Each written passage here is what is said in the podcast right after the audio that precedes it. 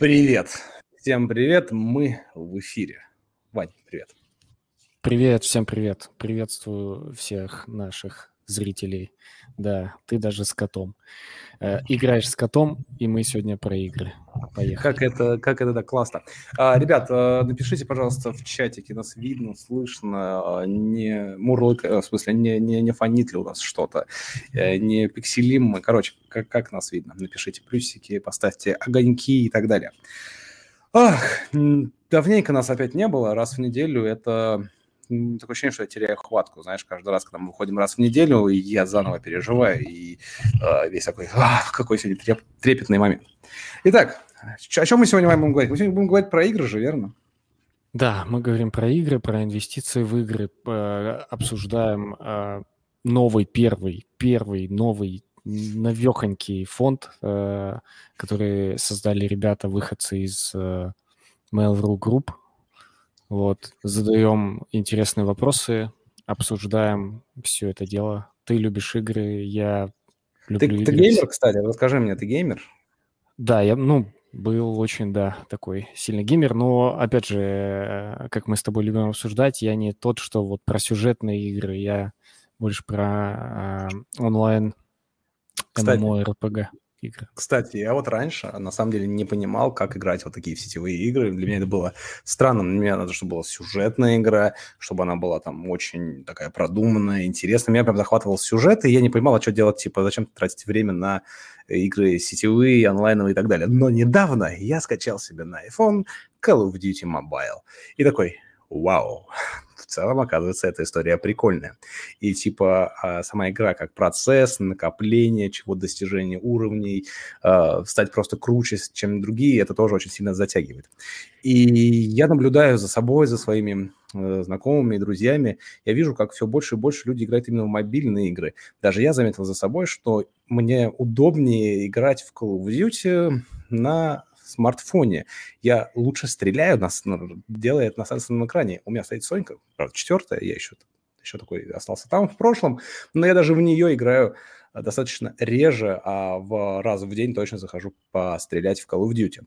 И э, я в какой-то момент начал интересоваться этой темой и думаю, блин, мне кажется, что мобильные игры уже перегоняют, собственно, консольные игры, PC-игры, ну, по крайней мере, больше зарабатывают. И вот сегодня мы будем узнавать, а как заработать на этом нам с вами, простым инвесторам, а, как на этом можно, нужно ли сюда вкладывать, э, не рискованно ли, насколько рискованна эта история, давай так скажем, и сколько можно всем этом заработать. Короче, хватит лирики, хватит мне говорить, давай представим ребят. Вань, давай, давай. ты представишь, что я всегда представлю. А, мне нужно подсматривать, давай я... Э, я сам тебя посмотрю, я тебя умоляю, я сам тебя посматриваю. Окей, с нами сегодня э, Илья и Мария. Илья, э, давай, давай сначала про Марию, потому что нас уже Конечно, немножко упрекнули, что давай. почему это мы сначала про Илью. Э, Мария возглавляет э, инвести... возглавляла инвестиционный отдел в MGVC э, в корпоративном инвестиционном фонде Mail.ru Group – с самого момента ее основания. У, э, отвечала за M&A и венчурные инвестиции, провела более 30 сделок. Сейчас управляющий партнер в The Games Fund.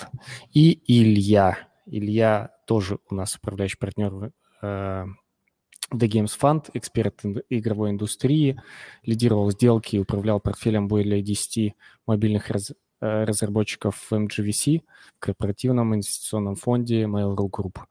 Так, что я забыл? Эксперт. Я э... думаю, все остальное расскажут уже ребята, потому что читать э, надо, короче, подтянуть скилл чтения. Думаю, Вань, ребят, привет! Всем привет.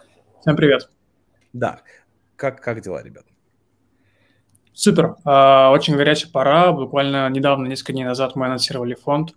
Сейчас пытаемся разгрести э, кучу сообщений, мейлов, э, личных сообщений, смс-ок. А, много очень хотят пообщаться. А, есть и инвесторы заинтересованные, и цели. Много компаний, которые ищут в данный момент денег. Да. Вот это, кстати, интересно. А давайте о фонде мы поговорим чуток позже, потому что это действительно важное событие. Во-первых, я вас, ребят, поздравляю с открытием фонда. Это реально очень Спасибо. круто. Э, забегая немножко вперед, это, по-моему, как мы сказали, первый фонд на территории СНГ, который фокусируется чисто на играх. У них mm-hmm крутые LP и крутые э, адвайзеры, собственно, на борту, но об этом еще поговорим. Ребята, расскажите, давайте, смотрите, регламент какой. Мы сейчас э, просим вас коротко рассказать о себе, как вы пришли вообще в игровую индустрию, очень коротко, минут по пять, если уложитесь, будет классно. Потом мы перейдем к организационным моментам, поговорим о наших, э, о вопросах от наших зрителей, какие подарки будем делать, и потом, собственно, будем разбирать игровую индустрию сегодня. Вот коротко так. А, давайте начнем с Марии. Мария, расскажи mm-hmm. коротко о себе, как пришла в эту штуку? Как... Да, в игровую индустрию я пришла, получается, в 2017 году, когда пришла непосредственно фондом GVC. А, мой бэкграунд, он в основном инвестиционный финансовый, да, я закончила финансовую академию при правительстве РФ, я училась в Германии, в франкфуртской школе финансов и менеджмента, потом я работала там, в ряде инвестиционных структур, и в какой-то момент, э, когда вот игровое подразделение MyGames э, решило делать э, такой внутрикорпоративный фонд, они искали как раз человека с какими-то венчурными скиллами. Вот, соответственно, этим человеком стала я, я была первым сотрудником в MGVC, и для меня это было такое очень внезапное и полномасштабное погружение именно в игровую индустрию. Я думаю, что в этом плане опыт Mail.ru, он очень крут, да, потому что в Mail.ru есть много разных сервисов, много разных направлений, есть много внутренних студий, в том числе и мобильных, и PC. И, соответственно, как школа именно узнавания да, об игровой индустрии, мне кажется, это был ну, вот, лучший учитель в тот момент для меня. Ну и, соответственно, сейчас я делаю уже свой фонд, э, который называется The Games Fund. Мы тоже инвестируем в игры, но расскажем попозже.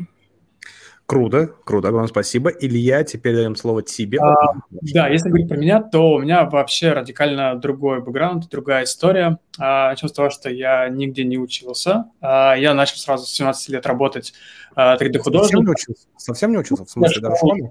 Нет, в школе я учился, но у меня нет высшего образования, я сразу начал работать.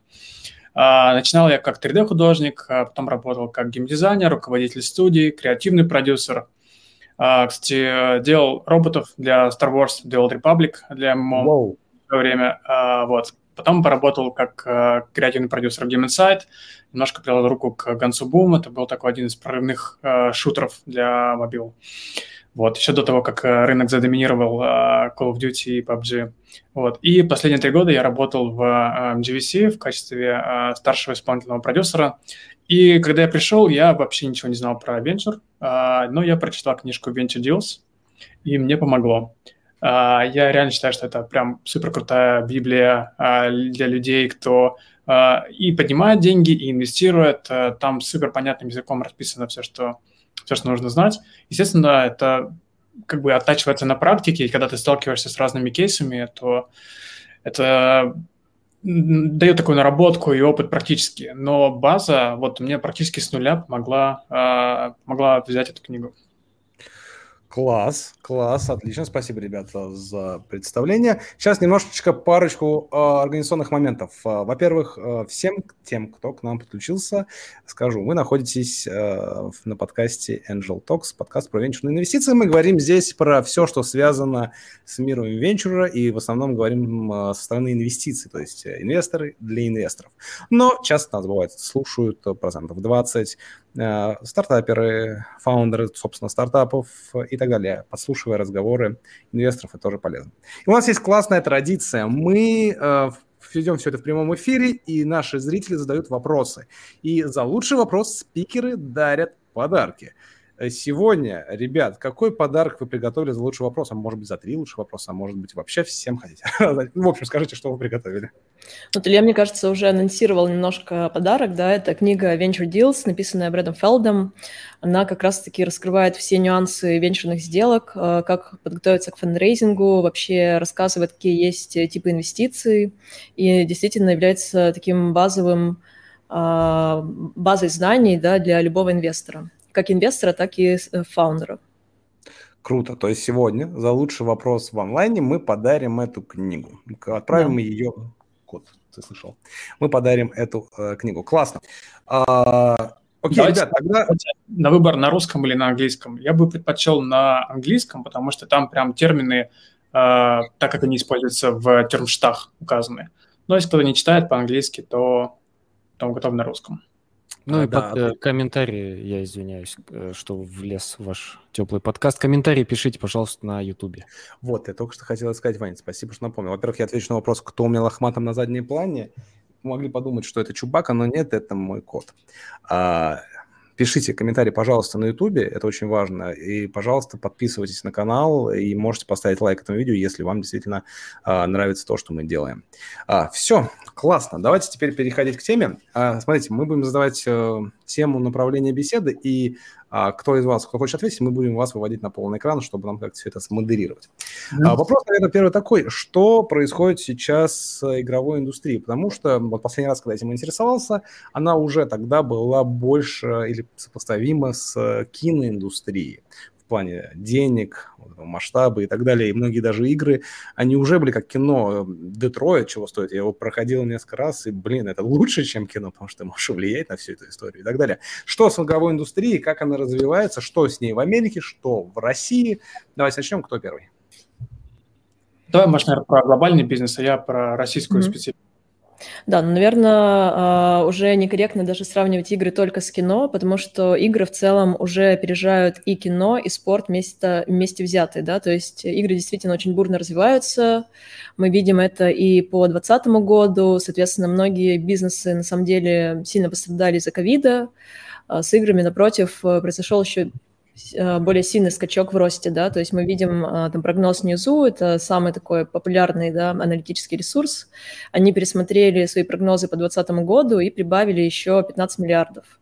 Соответственно, рынок э, за 2020 год примерно там 175 миллиардов составляет, и половина от этого рынка как раз составляет мобильная платформа. А, мы видим другой тренд, да, то, что а, в 2020 году многие компании, как публичные, так и частные, привлекали очень большой объем денег. А, многие компании анонсировали то, что они выходят на IPO и поднимают деньги на публичном рынке, в том числе для осуществления M&A. То есть мы видим, что есть большая конкуренция за контент среди крупных игроков, и растут аппетиты к M&A-сделкам. Вот, соответственно, мне кажется, это все обуславливает э, некий рост э, стартапов, да. С другой стороны, барьеры для входа на рынок, они очень низкие. В принципе, сейчас там, чтобы сделать игру, э, не нужны какие-то сложные инструменты, достаточно там Unity, Unreal Engine, да, и небольшой команды там, первоначальных разработчиков, чтобы там запилить первый прототип. Вот, соответственно, мы видим в этом а, такой большой тренд да, для появления венчурных фондов. В принципе, это тоже один из трендов там, на западных рынках, что все больше и больше появляется там, фондов, которые инвестируют только в игры. И большинство этих фондов, они были созданы там, последние пять лет, то есть, в принципе, индустрия там, венчурная да, в играх, она тоже очень новая. Вот, ну и, в принципе, мы, наверное, с э, нашим фондом тоже пытаемся этот тренд э, догнать на локальном рынке. Вот, кстати, очень интересно, когда ты сказала про мобильные игры. Я когда тоже изучал, готовился к эфиру, и вообще мне было в целом интересно игровая индустрия. Я, сразу, вот, я читал прям статью, и написано, вот есть, э, собственно, компания CD Projekt Red, всеми нами любимая, которая mm-hmm. сделала франшизу классную, там, игровую Ведьмака. И она там в год зарабатывает 140 миллионов долларов. Это классная, большая сюжетная игра. И есть подразделение Activision King, у которых есть игра Candy Crush, которая зарабатывает 2 миллиарда долларов в год, и у нее 250 миллионов пользователей в месяц. Но есть более близкий пример, да, компания Playrix, э, которая примерно зарабатывает тоже там, 2 миллиарда долларов, если не ошибаюсь, за последний год. И э, это мобильные игры, да. Э, у меня жена играла, я даже сам себе поставил э, поиграть э, Home Space, Garden Space. Земфира недавно выпустила с ними вместе да. совместный клип. Это очень интересно. Так что, получается, мобильные и именно казуальные игры вот с этими внутриигровыми покупками вытесняют? Они зарабатывают, ну, как они зарабатывают больше денег, они, получается, вытесняют историю с большими тайтлами? Ну нет, я, я бы не сказал, что они вытесняют, они просто дополняют. Просто, допустим, у современных игроков, да, у них часто просто нету ни консоли, ни компьютера, а мобильные девайсы есть практически у всех. И более того, проникновение интернета, оно еще не закончилось. Есть целые континенты, на Африка, например, да, или Индия, где э, там даже не большая половина населения э, имеет доступ к каким-то девайсам, к интернету и так далее. Так что user будет только расширяться в дальнейшем. Но мобильные игры, они не замена э, большим консольным PC-играм, они дополнение. Люди часто играют и в то, и в другое. Есть некоторые люди, которым, несмотря на то, что игры современные стали супер крутые, как кино, но им просто э, сложно выделить время, там, несколько часов на сессию перед PlayStation, а найти несколько раз по 15-20 минут в день, они готовы. И это просто, это просто разное. Слушай, но э, на самом деле я слышал, что э, мобильные игры, собственно, э, ну, зарабатывают больше, и поэтому в них хотят э, больше инвестировать. То есть они зарабатывают больше. А, вот, вот, вот, все, сформулировано в голове. Большие title ы во многом, во многом, во многом случае созданы, создаются для того, чтобы раскручивать платформы. Есть такое бытует мнение, чтобы раскручивать э, Sony PlayStation, ее там платформу и так далее. Они в большей степени для этого создаются. Это так или это так дилетантский мой взгляд и так далее? Ну, э, я бы сказал, что некоторые title ы у них суперприбыльность не является первым приоритетом. Да, они mm-hmm. действительно являются э, как бы контентом, который э, двигает платформу. Но это не, не большинство title ов. Э, это просто есть несколько э, супер высокобюджетных игр, которые даже принципиально им сложно окупиться, но они нужны для того, чтобы... И они должны быть скорее эксклюзивами для платформы, чтобы люди выбирали конкретно эти игры. Но ну, так, так э, работает не, не большинство, и все-таки игры — это коммерческая разработка, направленная на то, что она окупится и принесет прибыль. Okay. Да, с точки зрения инвесторов э, есть э, как бы предпочтение, да, некоторые инвесторы предпочитают вкладываться в мобильные игры, потому что там своя специфика, да, обычно меньше бюджет на разработку, более быстрый цикл разработки, при этом некоторые инвесторы предпочитают вкладываться в PC-игры, потому что там меньше бюджета на маркетинг, э, ну, вообще другая да, модель а, маркетирования продукта. Но при этом нужно учитывать, что сам бюджет на разработку существенно выше, чем на мобилке, и сама, сам срок разработки тоже больше, то есть, там, не знаю, может и 3-5 лет быть. Угу. Окей, Илья, а давай тогда перейдем к что у нас творится в России в СНГ с играми. А, вообще, я бы сказал, что золотой век а, в России, СНГ, СНГ – это один из самых высокопотенциальных рынков а, разработчиков. А, мы недавно считали а, как раз для наших потенциальных инвесторов и просто для своего понимания, сколько компаний, и мы насчитали больше 5000 на территории Восточной Европы. Сколько? То есть это больше 5000 компаний занимаются разработкой игр в Восточной Европе. Ого. Это мобильной разработкой. А, есть еще те, кто занимается PC. Ну, это включая небольшие компании, людей, которые 2-3 человека состоят, но это все равно компании, которые а, развиваются, которые делают какие-то игры, а, и существенная часть из них была основана в последние 2-3 года. То есть э, есть, прямо сказал, бум появления игровых стартапов, потому что набралась уже какая-то критическая масса в топовых компаниях, и от них отваливаются собственно, топы, а, и организуют свои компании, вводя часть людей с собой и вовлекая людей, там, джуниор-позиции для того, чтобы сбалансировать а, состав команды. Поэтому и, в принципе, численно появляется больше компаний, и больше людей вовлекается. При этом а, стоимость разработки на территории СНГ, вообще в Восточной Европе, она в несколько раз ниже, чем в Америке и в Западной Европе. То есть компания в э, Сан-Франциско из 15 человек может стоить там 350 тысяч долларов в месяц. В России компания из 30 там, человек э, стоит 100 тысяч долларов в месяц. При этом они продукты создают, э, ну, если брать одинаковые команды да, по численности, то российские СНГ команды э, из Украины, Беларуси и других стран, эм, они создают качеством ничуть не хуже, а часто лучше, э, чем в среднем по миру. И это приводит к следующему эффекту, что компаниям на, из нашего региона на старте нужно поднимать меньше раунды. Это приводит к тому, что у них э, более низкие оценки на стартовом раунде, при этом они отдают такую же долю, как отдавали бы за большую сумму э, на Западе. А мультипликаторы к оценке на выходе, они такие же, как во всем мире. То есть мы видим по сделкам с э, Saber, с EasyBrain, с э, другими компаниями, которые недавно были осуществлены, что там оценки такие же, как у американских компаний, как у западноевропейских компаний. Соответственно, из этого мы получаем гораздо большую дельту между начальной оценкой и конечной оценкой. И это ведет к тому, что у инвесторов э, в компании в нашем регионе гораздо больше, э, вот, точнее, у компании в нашем регионе гораздо выше инвестиционный потенциал. Инвестировать в наши компании выгоднее просто чисто э, экономически, чем в западные. Тогда у меня сразу возникает вопрос, а почему, во-первых, не было фонда, который фокусируется на этом в России, и инвестируют ли а, зарубежные американские фонды у наших ребят? Um, смотрите, MGVC была вообще одной из первых структур, если не первой структурой, кто системно начал инвестировать в uh, игровые стартапы на ранней стадии. Uh, и сейчас появилось uh, достаточно много стратегов. Wargaming, Playrix, Applavin, Белка – они все инвестируют э, в игровые компании. Но это пока что поле стратегов. А работа со стратегами, она имеет свою специфику. То есть у стратегов, в отличие от э, венчурного фонда, у них нет цели продать компанию, а есть, э, ну, перепродать свою долю, а есть цель как-то интегрировать и получить стратегические эффекты, синергетические эффекты с другими своими компаниями. То есть они, инвестируя в компанию, они хотят, чтобы эта компания оставалась с ними навсегда.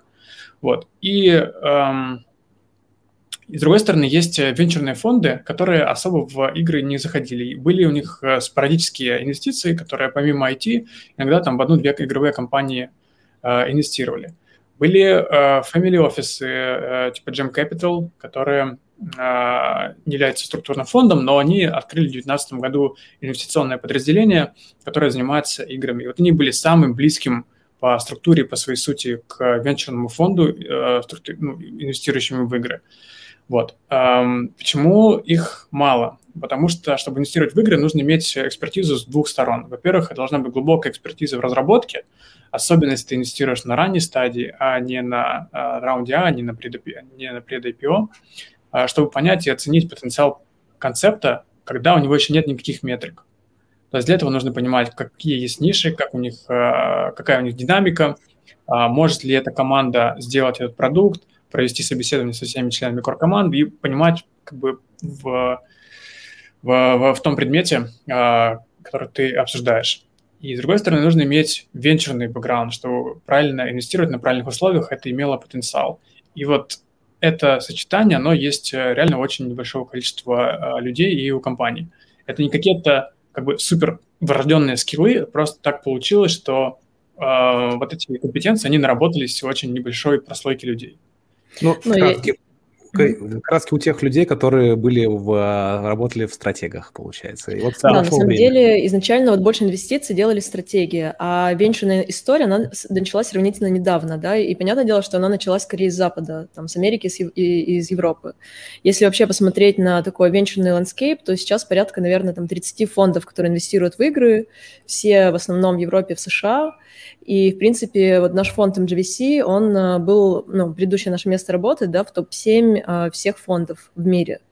То есть, в принципе, э, сама индустрия венчурная, она только зарождается в играх. Если сравнить с любым IT, да, где есть сотни уже фондов на разных стадиях, там десятки, если не сотни миллиардов долларов на рынке, то, конечно, в играх еще нет такой конкуренции, и есть большой интерес у VC западных к российскому рынку, к местному, да, но все равно, так как э, их еще территория, она довольно а, так не занята, да, с точки зрения конкуренции, то, конечно, они фокусируются сначала на своих территориях, где у них есть команды, где нет языковых барьеров, где им понятна ментальность, а только потом уже будут заходить на какие-то новые, новые регионы. А, да, ну и чтобы инвестировать на ранней стадии, нужно а, видеть то, что происходит а, там в самом старте жизни компании.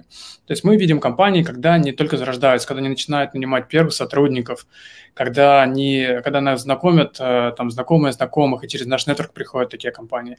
А западные инвесторы чаще всего видят такие компании, когда они начали участвовать в конференциях, а для этого нужно иметь продукт, либо когда они выпустили свои продукты на рынок. То есть мы, получается, видим эти компании там за полгода, за год до того, как их э, западные инвесторы э, видят. Они то же самое видят на своих домашних рынках. То есть нам, например, сложно, сложно заходить э, на азиатские рынки, потому что мы не знаем, что происходит на сцене разработчиков игр в Азии или в Индии, или в Африке. А в своем домашнем регионе мы как бы лучше всех законнекчены, и информацию получаем э, в первую очередь. Поэтому у нас есть некоторое такое стратегическое преимущество. Слушай, круто. А, Ваня, у тебя есть вопрос? Ну, у меня больше вопросов, наверное, по фонду можно перейти. Окей, фонд мы перейдем, потому что у меня еще есть вопросики по э, индустрии и так далее. Скажи, слушай, а вот э, игры, которые делают ребята в СНГ, насколько они востребованы в мире? Вот первый, первый вопрос. Да, как, как они выходит на мир и так далее. Второй вопрос, раз мы уже затронули тему а, при IPO и IPO, как часто, вот я даже не слышу, как часто выходит игровая компания на IPO? И будут ли они выходить сейчас чаще? Ну вот если говорить уже про поздние стадии, да, то, мне кажется, игры, которые разрабатываются там, локальными разработчиками, они очень популярны. Вот если смотреть там на последние сделки, да, мы видим, что компания ZBrain была куплена Embracer там за 700 миллионов долларов, Millsoft, которые сделали популярную игру Family Island, и, естественно, в эту игру играют э, скорее больше там не жители там, Беларуси и России, а глобально там по всему миру, да, это тоже компания, которая недавно была куплена Monactive, и таких примеров а, довольно много. То есть, в принципе, а, вот с точки зрения шансов на успех, наши студии, там, Россия, СНГ, Украина, Беларусь, они имеют э, такие же высокие шансы, как и их зарубежные конкуренты. Ну, ну да, и... ну, я вот из примеров знаю, вот э, кто у нас на бирже, там, CD Project Red на, на бирже сейчас, mm-hmm. и из... Roblox. Roblox, да СНГшный? Игровых компаний много на рынке. Есть и Glue Mobile, Ubisoft, Electronic Arts, э, DraftKings. Нет, это не все на бирже, они все, все на биржу ушли. Они, да. они все на компании, да. И они все СНГшные. Нет, Нет, СНГшных на самом деле пока не очень много, да, но вот, наверное, из таких ярких примеров э, это не российская все-таки компания, но с российскими корнями, да, Tiny Build. Вот у них было недавно э, ну, был анонс да, о том, что они вышли на лондонскую биржу э, по, с капитализацией 500 миллионов долларов. А, есть история с Nexters, да, когда они выходят на публичный рынок через SPAC с оценкой 1,9 миллиардов долларов. Вот, так что, в принципе, ну, постепенно и наши компании тоже выходят на публичные рынки. Кстати, а можно тоже, Мария, добавлю вопросик такой, ну, а потом еще, может, Илья что-нибудь добавит. А зачем, собственно говоря, играм выходить на биржу? Есть ли э, э, им для них в этом какой-то величайший смысл? Потому что недавно я читал интересный и прикольный mm. пост по поводу того, что вообще для чего компании выходят на биржу, какие причины. Вот там добрать денег, там еще какую-то популярность и так далее, потому что, собственно, IPO это как бы все, дальше уже очень сложно как-то нормально развиваться, потому что есть уже некоторые блокеры. Не, ну мне кажется, там, не знаю, Тесла, да, она, в принципе, довольно активно развивается и после старта выхода на IPO, и мы видим ее там да, э, скорость компания, роста. В принципе, компания после выхода на IPO может продолжать быстро расти. DocuSign, например, да. А, ну, в принципе, мотивация игровых компаний, которые выходят на IPO, она такая же, как и других любых технологичных компаний, да, это доступ к капиталу, это намного такая очень широкая пиар-история, да, соответственно, если компания входит на IPO, да, она публичная, ее теперь все знают, это определенное там, маркетирование среди потенциальных инвесторов, ну и, соответственно, намного больше как бы информации вообще доступно на рынке про эту компанию. Но, кстати говоря, выход на IPO – это не финальная точка, не обязательно. То есть э, есть э, случаи делистинга, когда некий покупатель покупает просто всю компанию с э, обычного рынка с некоторой премией, и компания снова становится приватной. Есть а, еще... Угу. Другая причина, почему компания выходит на IPO, на самом деле, если компания была а, профинансирована многими инвесторами, было много привлечено раундов, то понятное дело, что фонды инвесторы хотят ликвидности, да, и для инвесторов это тоже один из способов получить ликвидность, это выход на IPO. И иногда это именно решение а, инвесторов, которые зачастую к моменту IPO уже имеют там большее число голосов компании, да, и это уже решение не самих фаундеров, а именно там фондов инвесторов. Да, потому что есть э, классный пример Playrix. Как бы зачем им идти на IPO? у них все и так хорошо. Что но, еще лучше? Но, тем не менее, они частично пробуют эту воду, выводя Nextras через пак на биржу. Посмотрим, у них там есть свои, а, свой какой-то взгляд на вещи. Ну, мне кажется, любому фаундеру хочется признания какой-то стоимости своей компании, понимать, что он является там, владельцем какого-то актива, который имеет э, там, оценку, которая признана другими участниками рынка. Окей, предлагаю плавно следующим моим вопросом перейти к вашему фонду. Смотрите, вы сказали, что вы инвестируете на, на стадии, вроде говорили, что вы инвестируете на стадии seed, да, когда есть, э, уже собирается команда, а, есть какая-то идея, но разработка. Вот вот как, как, как это все происходит в играх, э, насколько сильно это отличается от стартапов, потому что на эти идеи игры, а потом ее надо сделать, а потом надо ее тестировать же, вот как в стартапе, в стартапе идею тестируют, проводят там казы и так далее, как это все происходит а, в игровой индустрии, и на каком этапе вы заходите и говорите, держите деньги, держите наш опыт, вы справитесь. Uh, ну, я бы сказал, что мы заходим uh, самое раннее... Ну, вообще мы заходим, мы считаем себя фондом ранних стадий, поэтому мы заходим, начиная с pre-seed, uh, дальше seed и ранний раундей. Если это большой раундей, то мы готовы заходить с, с инвесторами. Но наша специализация – это как раз распознать потенциал в компании на самой-самой ранней стадии. И почему это возможно сделать в играх? Потому что игры, особенно мобильные, это достаточно прозрачный бизнес, и есть аналитические системы, которые позволяют увидеть э, количество загрузок, количество выручки достаточно высокой точностью по всем играм э, конкурентов и по всем играм в жанре. Соответственно, из этого можно складывать аналитику, какие-то инсайты о том, какие ниши растут, какие ниши стагнируют, где конкуренция выше, где ниже, какие можно дальше детально разобрать всех конкурентов э, топовых в определенной нише, понять, в чем у них есть плюсы и минусы. И если компания тебе пичет игру в определенном жанре, э, то ты уже заранее знаешь, какой есть у этой ниши потенциал, и если у этого концепта шансы победить э, главных конкурентов или как минимум занять какую-то долю на рынке. Э, поэтому мы, я бы сказал, что мы можем быстро определить э, те концепты, которые точно не имеют шансов на взлет ну, там, с 99% вероятности. Окей. Ну, мне кажется, еще ключевое различие между обычными стартапами, да, потому что часто стартапы делают совершенно новый продукт, и нужно всегда тестировать, есть ли вообще продукт market fit. А с играми все равно обычно используется какой-то накопленный опыт успешных предыдущих продуктов, да, то есть, да, это может быть какой-то микс успешных механик и сеттинга нового, но все равно уже сам продукт, он уже протестирован, да, на аудитории, и как бы, допустим, не знаю, матч 3 самый такой банальный пример, да, то есть э, уже понятно, что люди любят играть э, в такого рода игры, и аудитория большая, да, и, соответственно, вот этот первый этап ассессмента стартапа, он уже пройден для игровых компаний. Вот это, а кстати, друг... интересно. Подожди, подожди. А с другой стороны, есть же другая сторона, как говорил великий. Э, Ты э, философ. Да-да-да. Не, я про то, что у того же Матч 3 есть, э, ну, другая сторона, что их много. И, соответственно, да. когда э, к вам приходит э, стартап и говорит, вы, мы матч 3, вы говорите, еще один матч 3, come on, guys, ну, сделайте что-нибудь нормальное. Скорее всего, это именно так и есть, но тут нужно находить баланс между э, как бы запросом а, и предложением, да, то есть а, нужно найти нишу, которая в балансе максимально востребована, но при этом underserved, да, то есть там еще не, не, пере, не перенасыщена она предложением. Поэтому да, даже мы... когда мы принимаем решение, инвестировать или нет, да, мы всегда смотрим на нишу, как она э, развивается, то есть растет или падает, есть ли какой-то доминирующий игрок, э, которому принадлежит там практически весь рынок, и это все влияет, конечно, на финальное решение.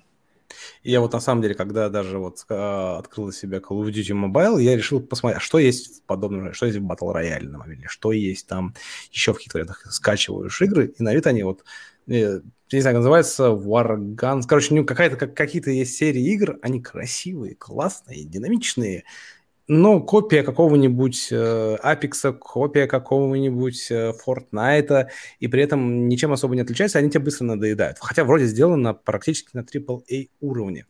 И вот, э, и что я еще заметил, реально, вот все механики прям э, одинаковые, то есть одинаково устроены рабочие, собственно, вот эти столы, да, Workspace, когда заходишь в игру, одинаково устроены мобильные покупки, одинаково устроены систему уровней, то есть берут то, что работают, и запускает в эту историю. И вот да, и вот тут вопрос. У игрока всего 24 часа. И сколько он тратит там на, на игры из них? Там, ну, 3 часа в день на мобильные, на какие-то там игры тратит. Э, и конкуренция дикая, мне кажется, в этой истории, нет? Uh, да, но даже если говорить про матч 3, то игрок обычно не играет uh, в одну игру в жанре матч 3, он играет одновременно в несколько. Вот. И uh, с другой стороны, мобильный рынок, он вот не, не всегда такой, как бы, не находится в статусе кво, что он не, непробиваемый.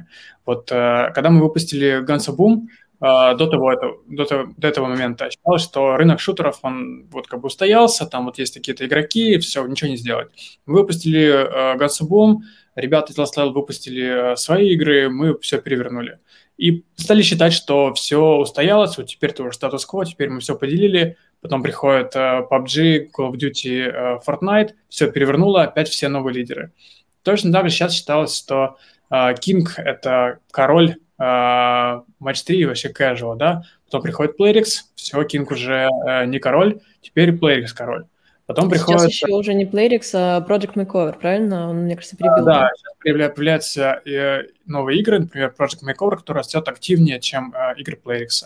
Получается, и... что... Все извини, да, извини, получается, что в, этом, в этой, вот, о чем вы сказали, главная стратегия становится удержание человека у себя в игре.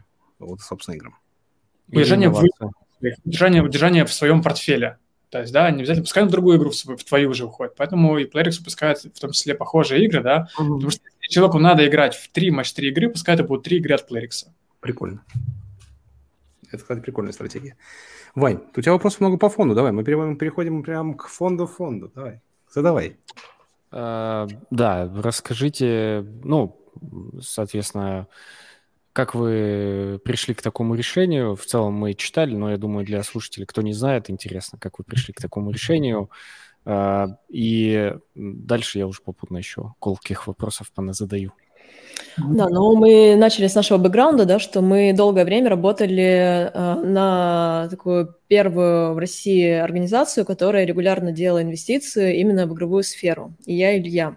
При этом мы, конечно, работали на стороне стратега, да, то есть э, все равно, э, если там э, студия работает со стратегом, скорее всего, это какие-то долгосрочные отношения, что есть меньше гибкость да, с точки зрения выбора будущих партнеров, а иногда этого выбора вообще нет. Вот, соответственно, это было таким некоторым негативным а, моментом для большого количества компаний из нашего pipeline а, и мы увидели в этом возможность. И в какой-то момент, когда мы осознали, да, что есть потребность у компании а, на ранних стадиях привлекать венчурные деньги, что на, данный, на данном этапе да, такого решения на рынке нет, а, у нас мы познакомились с партнерами, да, то есть помимо меня и Ильи у нас есть еще два партнера в фонде, это Сергей Титов, там один из э, там, первых сотрудников Riot Games, он был техническим директором в компании, а сейчас тоже активно инвестирует и в IT-сферу, и в игры. Вот, соответственно, Сергей присоединился к фонду, есть еще Gem Capital, с кем мы соинвестировали совместно uh, в MGVC. И наши взгляды на рынок и на инвестиции венчурные в игры совпадали. И, соответственно, мы решили вот делать эту историю с независимым венчурным фондом, который бы uh, на таких стандартных классических венчурных условиях давал деньги стартапам.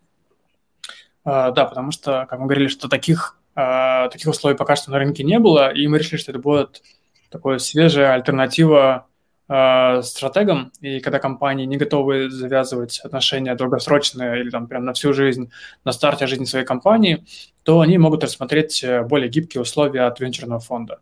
То есть понятно, что у нас э, нет таких ресурсов, как есть э, у Mail.ru или у Playrix. То есть мы не можем там закупать трафик за компанию, но мы, с другой стороны, можем научить компанию, как это делать самостоятельно, как построить свой маркетинговый отдел. У нас есть партнеры и финансовые, и Э, стратегические, кто могут закрывать определенные потребности компании, пока внутренние отделы не построены. В принципе, мы э, как бы вместо э, компании, которая должна быть интегрирована и становиться частью корпорации, мы помогаем построить независимые компании. И вот кому-то это подходит больше, кому-то подходит больше быть частью большой корпорации. Поэтому мы даже тут Э, не совсем конкурируем со стратегами, мы просто предлагаем альтернативу. И тут э, каждый уже фаундер решает, э, что ему ближе, какая ему схема больше подходит. Круто. Вы, можно сказать, подняли 50 миллионов. Все так? А, ну, это наш target, да, то есть мы еще не подняли 50 миллионов, если уж мы откровенно говорим, да, и мы подняли 30 миллионов, и у нас открыт еще фандрейзинг. Э, до конца лета мы планируем э, закрыть полностью весь размер фонда и уже иметь, иметь 50 э, миллионов. Да, изначально мы планировали привлечь 30 миллионов и сделать это до конца 2021 года. Но, как я там писал в одном интервью, мы немножко недооценили интерес, и мы начали работать, ну, общаться со своими бывшими коллегами, с людьми из игровой индустрии, и очень быстро собрали все 30 миллионов – и поняли, что наша реалистичная цель – это 50 а, до конца лета. Uh, у нас сейчас уже есть э, с коммитами примерно на 40 плюс. Uh, соответственно, ну, не все комиты конвертируются в подписание документов, но у нас есть, скажем, еще около там, от 5 до 15 миллионов локаций, которые мы планируем вот, uh, дособрать в ближайшее время. Круто. Но мы... чеки? А какие чеки? Да. А, ну, у нас а, минимальное вхождение от миллиона долларов, вот, но есть а, часть инвесторов, которые сильно не сильно, но существенно выше, чем миллион, но при этом мы специально формировали так, чтобы не было ни одного инвестора, который имел бы какое-то доминирующее положение среди других.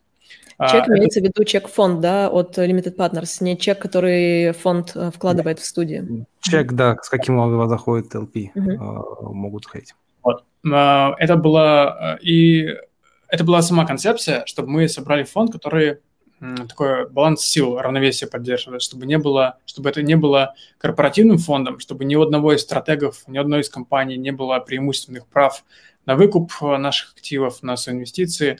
Это должно быть все на, на, на равных условиях, чтобы компании чувствовали, что они остаются независимыми, э, беря у нас деньги. Слушай, и... мы затронули, извини, затронули LP, а, я не знаю, можете вы говорить или нет, если нет, можете просто послать mm-hmm. меня нафиг с таким вопросом. Кто, кто эти люди, которые вкладываются в игры? Это какие-то уже кто в игровой индустрии, это какие-то фаундеры крутых компаний, или это в целом просто люди, которым нравятся игры? Кто они? У нас большинство LP, кстати, были не против, чтобы мы называли их имена, да, а, большинство собранных денег – это деньги от э, основатели игровых студий, да, то есть это фаундеры, которые вышли из э, своих игровых бизнесов, им интересна игровая индустрия, они хорошо в ней разбираются, и при этом мало инструментов а, с точки зрения там, инвестирования да, в рынок. А, вот, соответственно, у нас из примеров э, там, это фаундеры Plarium Games, это фаундеры Panoramic, фаундеры Deuscraft, фаундеры Xflow, фаундеры Millsoft – вот, соответственно, вот самая большая наша когорта, да, это именно фаундеры игровых студий. Но при этом есть и чисто финансовые инвесторы. Мы работаем с партнером, брокером, который помогает нам э, привлекать, э, привлекать инвесторов. Это небольшая, небольшая доля, ну, как Маша сказала, там около 20% от э, собранных сейчас денег. Но это люди, которые ищут э, диверсификации э, и которые интересно, которым интересна игровая индустрия как супер бурно развивающаяся. Понятно, что дело, что это венчур, и риски тут э, венчурные, но если уж э, рисковать, то, мне кажется, туда, где есть потенциал и поиск, который максимально быстро идет. Ну, есть ряд э, инвесторов, которым интересна игровая индустрия, да, которые заработали денег в каких-то других областях, но вот либо сами начинают инвестировать в игры и хотят получить какую-то экспертизу. Вот, например, один из инвесторов – это Лев Левиев, он в том числе адвайзер нашего фонда, ну, другой пример Лев это... Левиев – это ВКонтакте, правильно? Основатель, я... да, сооснователь ВКонтакте. Ага. А другой пример, например, э, когда компания напрямую там не связана с разработкой, да, но связана с игровой индустрией. Например, банк Ариам, они проводили вот последние годы большинство, мне кажется, M&A сделок. Вот были на стороне Millsoft, Hatch Games, это лондонская студия, а, Easy Brain – вот активно продают игровые компании, ну и, соответственно, нам тоже приятно иметь такого LP у себя в фонде, который в том числе может нам помогать с продажей там, наших будущих активов. Мне, кстати, вот интересно, а привлекать инвестиции в игровой фонд проще, чем э, в какой-то просто, просто венчурный фонд? Ну, вот это очень интересно. А, мне кажется, что сейчас, возможно, даже да. Особенно ну, там, сильным трек-рекордом, да, потому что э, таких фондов очень мало. Особенно ну, вот вот, Тут, да. да, у нас меньше конкуренции. Так что в каком-то плане проще. И когда на самом деле мы начинали фандрейзинг, э, нам все говорили о том, что это самая сложная часть, это займет очень много времени, цельтесь минимум на год, иногда это и дольше занимает времени. Да, и в итоге все оказалось, э, ну, не скажем легко, да, но сильно проще, чем мы ожидали. Ну, еще а Э, интересный момент, когда мы общаемся вот с финансовыми инвесторами, да, они кроме нашего фонда рассматривают, э, ну, несколько предложений, потому что им банк предлагает разные альтернативные инвестиции. И вот они говорили после встречи с нами, что вау, вы предложили что-то что необычное, отличающееся от а, другого. Потому что как бы все венчурные фонды просто generic, да, они как бы плюс-минус похожи. Там есть разный трек-рекорд, разные управляющие команды, а игры это прям совсем что-то другое. Поэтому это выделяется, и нам легче вот за это зацепиться. Вот это, да, вот это интересно, потому что я немножечко даже так забегу вперед, проанонсирую. Я тут общаюсь с ребятами, которые создали фонд инвестиций в кино, в русское кино. И это тоже необычно, когда есть типа венчурный фонд, который инвестирует в кино, и тоже к ним такие, вау, ну да, давайте попробуем, что-то необычное. И с таким фокусом, мне кажется, как у вас, с таким опытом, как у вас, у вас просто нет как бы конкурентов в этой истории. Еще самое, самое важное, нет конкурентов, поэтому куда не сесть, если не вам. Ну, Итак, это... Да. Но, но, новая рубрика «Бредовые идеи от ведущих». Не постоянная, но э, интересная. От ведущего. А не... От ведущего, окей, от меня, от ведущего. А вы не хотите там через год-два открыть еще один э, гейм, э, фонд, допустим, там каких-то средних стадий? Ну, конечно, в этом на самом деле цель всех фондов. То есть никто не делает фонд э, один в своей серии, а, все хотят иметь серию фондов, да, соответственно, как бы обычный процесс выглядит следующим образом. Поднимается первый фонд, через там 2-3 года начинается подниматься уже следующий фонд.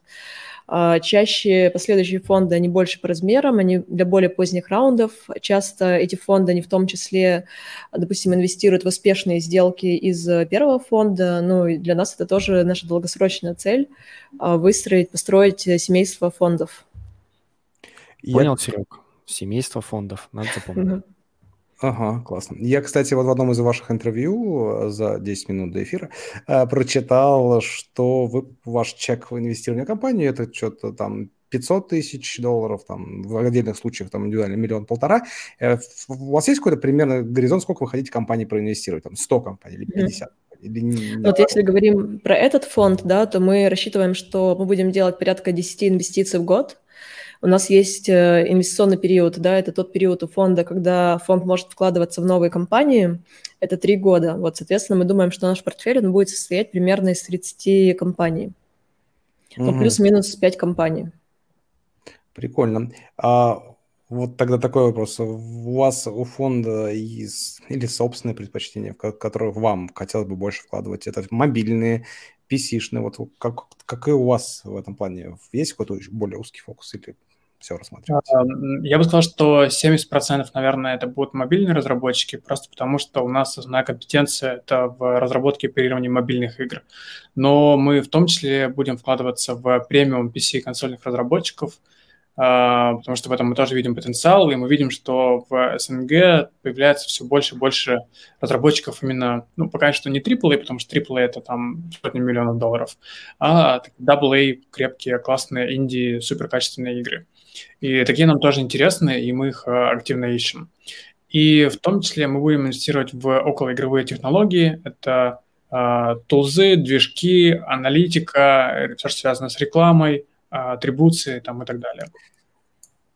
Так, у нас Хорошо. накопилось уже куча вопросов, Серег. Может, частично... Слушай, у меня куча вопросов. Я готовился, честно, к эфиру очень много. Я, я прям погружался в тему инвестиций игр. Мне, мне, мне просто это интересно. Мне кажется, это такая мечта любого пацана, девчонки, которые в детстве, в юношестве, да и сейчас играют просто в игры и хотят делать это своей работой. Это очень круто. У нас же есть по-моему, сделаем, еще целый... один, сделаем еще один эфир. Сделаем и... еще один эфир. У нас, помнишь, Ваня эфир был с Алексом э, из Legion Farm. Uh, у него же тоже было с этим абсолютно связано. Он сделал компанию, потому что ему нравилось, он хотел э, доказать, что этим можно зарабатывать на жизнь и создать миллион рабочих мест для людей из этой индустрии. Ну, ну, мы, кстати, э, вот кроме бизнес-интереса, мы реально очень любим игры, мы играем во все мобильное, мы проходим все последние title ы на PlayStation. То есть это, Идеальная это... работа. Да, в этом плане идеально работаем. То есть это можно реально себя не гнобить за то, что ты весь день просидел там и что-то проиграл. Это прекрасно, это, это, это просто мечта. Ребят, вам, вам, вам нужен э, связи с общественностью какие-то? Возьмите меня к себе, пожалуйста, возьмите. Это просто прекрасно. Я, я буду полезен, я хорошо разговариваю, я могу трендеть в эфирах, я могу... Все, все, все, все, все. Потом пообщайтесь. Э, я хочу лишь добавить, что вот после... Э, получил такой инсайт, Сергей уже рассказывал, что после эфира с Алексом из Legion Farm один из наших зрителей проинвестировал в Legion Farm. Это, это успех, я считаю. О, мы хорошо знаем компанию, интересная бизнес-модель. Я думаю, что с точки зрения инвестиций это может быть интересно, да. Мы давно, в принципе, за ними тоже наблюдаем. если кто-то из зрителей заинтересован проинвестировать в TGF, то пишите, мы с удовольствием тоже пообщаемся. Да, ребята, LP... Ссылку на фонд мы, думаю, добавим в описании, да? Ссылку на карту ты хотел сказать, да? Номер ну, карты. Да, и на карту. Окей. Да, Вань, ты прав, у нас накопилось очень много вопросов. Я думаю, что сейчас самое время нам перейти к вопросам. Я, во-первых, просто напомню, что у нас за лучший вопрос сегодня подарок, книга, и тут вступаете вы. Какая книга? Venture Deals. Venture, Venture Deals. Deals. Да. Она очень про то, как быть редкая. венчурным инвестором, либо на русском, либо на английском языке по выбору победителя. Да, правильно я говорю? Правильно. Ребят, для этого вам надо перейти к нам на YouTube-канал, подписаться. Просто у нас реально нас 50% смотрят без подписки, и это как бы на алгоритм YouTube плохо влияет. Пожалуйста, подписывайтесь. Э, э, нам это будет приятно. И напомню, мы все-таки сегодня про игров... игровой стрим, а у нас есть возможность донатов. Вы можете даже продонатить нам сегодня, а нам периодически донатят.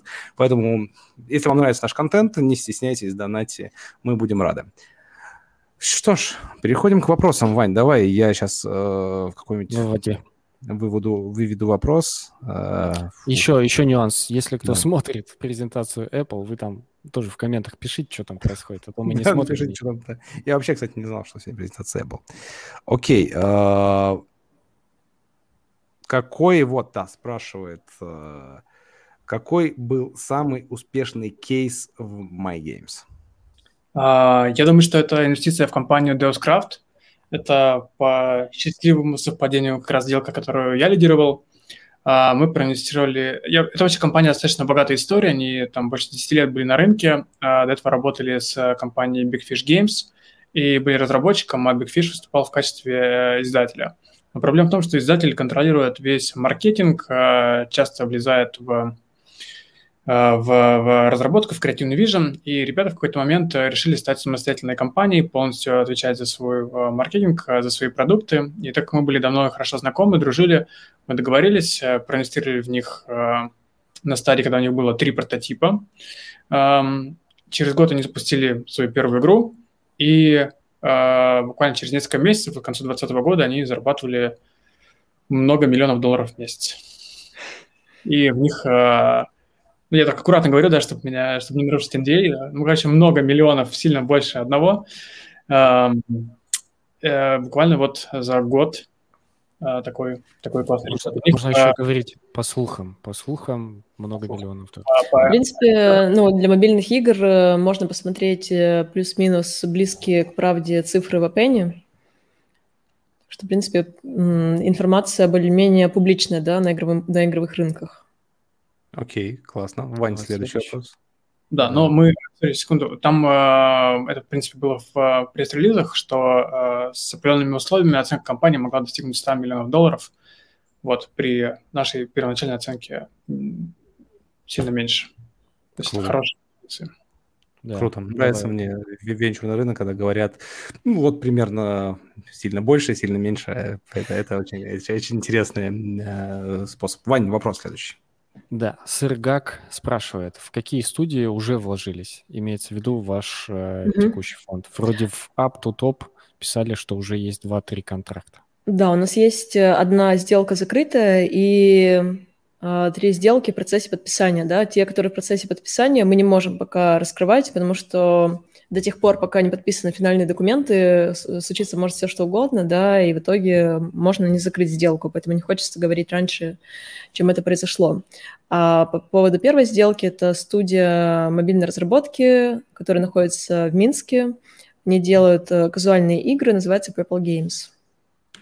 Да, но про три новые сделки можно сказать, что они делают э, такие инновационные игры, то, что еще не делали. Это, это такие очень амбициозные, смелые идеи, и скорее в таком мидкорно-хардкорном жанре, то есть это не casual. Ну, одна а, из них casual. Да, две, две из трех а, что-то такое прям крутое делают. А, ну, Звучит, да. Тоже делают очень крутое, но в более классическом а, мобильном как бы, фреймворке. Интрига, а, интрига. Примерно звучит так. Мы вложились в какую-то компанию, которая делает что-то крутое, поверьте. Это очень классно. Отлично. Следующий вопрос, Вань. А ты, кстати, не увидел? Надо отметить, Тысяча что... рублей. Да я дойду и скажу спасибо. Куда торопиться? Окей, окей. Екатерина спрашивает, что такое должно быть в игре, чтобы она сильно обходила конкурентов? Что нужно Две... сделать? Три в ряд? Две... Если мы говорим про мобильные а, игры, да, то там должны быть две составляющие. Должно быть, марк... должен быть маркетинговый потенциал и должна быть хорошая монетизация. Чтобы был маркетинговый потенциал, нужно э, иметь широкую нишу, то есть должно быть достаточно пользователей, чтобы, в принципе, играли в эту игру, и можно было этих людей легко э, заводить в игру. Для этого игра должна быть оригинальной, то есть клоны э, зарабатывают в разы меньше, чем их э, оригиналы, поэтому в чистые клоны мы не инвестируем, потому что это всегда как бы позиция догоняющего, и она всегда будет хуже, чем оригинальная игра. И это должно быть классное сочетание, правильное сочетание сеттинга и механики. То есть нельзя сделать механики, которые играют э, дети, с сеттингом, который интересен э, там, взрослым женщинам. И, и наоборот, не будет работать. Э, и нужно быть на шаг, на шаг впереди, пытаться вот э, взять какие-то игры, возможно, за основу, но сделать э, шаг вперед, продвинуть игру, э, придумать что-то новое. Это да, на оригинальный контент э, люди э, очень хорошо реагируют. Я, наверное, только добавлю, опять-таки, как мне кажется, что единственное, когда может сработать копия, когда какая-нибудь крупная студия выходит просто с каким-то уже раскрученной своей франшизой и делает копию какой-то там да. механики. Тогда это может сработать, потому что у них mm-hmm. есть дефицит денег и известность. Ну, так все делают. На самом деле, мне кажется, это даже не совсем правильно называть копией, да, когда копируют там какую-то механику. Да. А вот когда копируют игру, это обычно ничем хорошим не заканчивается. Кстати, вот следующий вопрос, не вопрос, а комментарий, который я хотел бы вывести, хоть он с Фейсбука, Александр, иди на YouTube задавай, ну ладно. Он, уже, он уже пришел на YouTube, там ниже просто. Спасибо. Кэнди, Кэнди Кинг, он имеет в виду Кэнди Краш, PlayerX — это казино, эксплуатирующее базовые инстинкты, манипулирующие людьми. Вот такой комментарий. Наверное, да, но оно и зарабатывает. Потому что, ну, ну вот тут надо четкую границу провести между э, гэмблингом которые реально а, азарт используют, да, и это может приводить к плохим последствиям. Кстати, мы в, гем, в гэмблинг не, не инвестируем.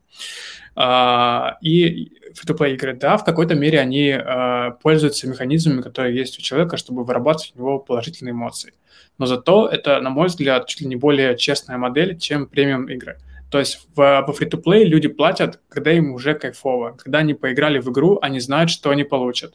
И нету ни одной free-to-play игры, которой ты платишь и не получаешь удовольствия. Такие игры просто не выживают.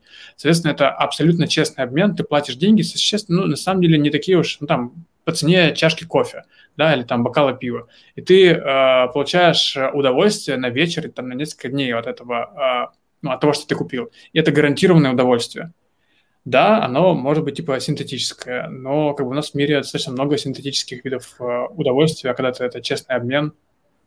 Поэтому... Слушай, я помню давай. это, да, э, спасибо, Серег. Я помню эту тему, мы, собственно, с, вот, э, с автором вопроса обсуждали в Питере, в баре, по поводу игр, как вот эти все казино, что есть трушные, там есть не очень трушные. Это было, кстати, по поводу того, что я на мобилке в какую-то игрульку играл как раз вот именно. Знаешь, чего я вспомнил? Не знаю, кто-нибудь, может быть, видел в Comedy Battle несколько лет назад вышел чувак, очень похож на Гарика Халрабу, Харламова, и начал его пародировать. И в конце он такой, что очень похоже делал, все смеялись, и в конце он, ну, вообще, я актер э, драматического театра, ну, этим хер заработаешь. Вот примерно вот это. Тут такого нету, что э, типа все делают э, мобильные игры, потому что они заработают на э, на премиум. Премиум игры тоже зарабатывают. Особенно сейчас реально есть подъем вот как бы AA инди проектов, которые супер качественные, потому что сейчас практически любой может сделать супер качественный продукт визуально, да, и нужно только идею классную сделать. А идея классная, она не зависит от того, какие у тебя есть связи, какие у тебя там знаю, ресурсы и так далее все в плюс-минус равных условиях. Вот ты придумаешь крутую игру, и ты э, крутую идею, ты сможешь сделать классную игру и, и заработать на этом. Поэтому барьеров вообще нет. И эти игры, они не, не конкурирующие, они разные просто для разных случаев, и люди играют и в то, и в другое. Э, рубрика «Вопрос на подарок от ведущего», наша непостоянная рубрика. Э, раз уж мы затронули тему фри-то-плея и, э, собственно, донатов, лутбоксов, у меня вопрос. А вот сейчас технология NFT появилась. Ну, не то, что она сейчас появилась, она стала сейчас популярной. Криптоарт, digital art, NFT, коллекционирование, CryptoKitties, криптопанки и так далее. Будут ли какие-то игры строиться на технологии NFT? И потому что сейчас много есть тех же самых также коллекционируешь э, предметы там в разных играх. Ты покупаешь эти предметы, покупаешь скины. А прикиньте, если этот скин будет типа, подтверждаться еще не все, не знаю, что это даст, но мне кажется, что это даст новый смысл во всей этой истории. На самом деле такие проекты, они уже есть, э, которые используют NFT, и у нас были такие проекты в пайплайне. Мы пока от фонда решили не инвестировать. С одной стороны, тема как бы интересная, да, и потенциально может быть прорывной, но при этом как бы непонятно, вот зачем еще секьюрить э, там внутриигровые, внутриигровые какие-то предметы. То есть, в принципе, ну, для игроков, мне кажется... Ну да, и так нормально. Ситуация нормальная, да. Типа а... есть даже целые биржи, где они перепродают себе друг другу, и все это и так работает. Вот э, это, да, потенциально, мне кажется, ниша с точки зрения перепродажи да, продуктов. Я думаю, что со временем мы к этому придем, когда будем все жить в мире Ready Player One, да, когда будем все в одном метаверсе находиться, и можно будет перепродавать э, разные объекты э, между там разными универсами. Но это супер далеко отсюда. А пока что никто не придумал реального обоснования, зачем нужен блокчейн в играх или зачем нужны конкретно NFT. А, ну, когда это было на заре, там люди вообще дикие идеи придумали, что вся логика, например, на блокчейне – это вообще безумие, потому что люди так доверяют серверной логике, не нужно никакое блокчейн-подтверждение для этого. А, NFT э, токенов а, в игры имеет ряд проблем, например, своей сути, да, что это non-fungible, типа нельзя, нельзя изменить, да, а игры построены на том, что постоянно меняется баланс, постоянно меняются предметы. И ты, сделав один какой-то предмет, не сможешь его убрать из игры. Плюс это в допуск, э, как бы, допуск чужой экономики в свою, ну, допуск чужих э, активов в свою экономику, да, то есть когда кто-то придет э, в твою игру с предметами, купленными у другого покупателя, вместо того, чтобы купить их у тебя, да, ты не, не заработаешь. Поэтому игры максимально ограживаются в этом плане. И в этом есть будущее, но пока никто не придумал, как бы, зачем это реально нужно.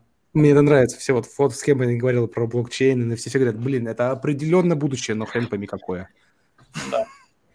Окей. Э, вопрос, рубрика ведущего закончилась. Да, следующий вопрос, Вань. Ну, опять-таки, мы на следующий вопрос уже в целом отвечали, можно коротко повторить. Давай, читай. Окей, okay. Александр спрашивает, фонд инвестирует в игровые студии или все-таки в игровые стартапы? Если в студии, то чем отличие от продюсеров? Полагаю, дополнительно показываете каптраты на разработку, а не только маркетинг. Покрываете. Ну, не важно. Ну, не важно. А, отличие от продюсера в том, что мы финансируем разработку, а не просто продюсируем. А, ну, мы физически даем деньги, да, в компанию. Да, то есть мы финансируем разработку. Наши чеки, они должны быть потрачены на разработку. Дополнительно мы э, через партнеров финансируем маркетинг.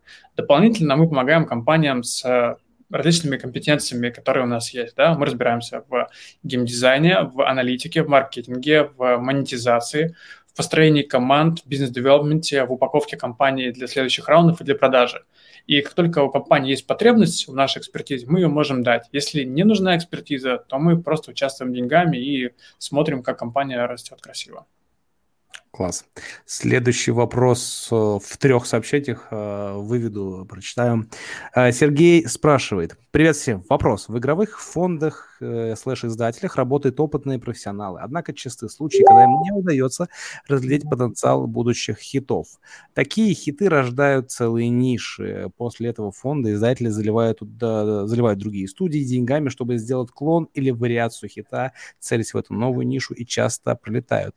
И, внимание, вопрос, почему так происходит, можно ли этого избежать, и если да, то как, или это не баг, а фича?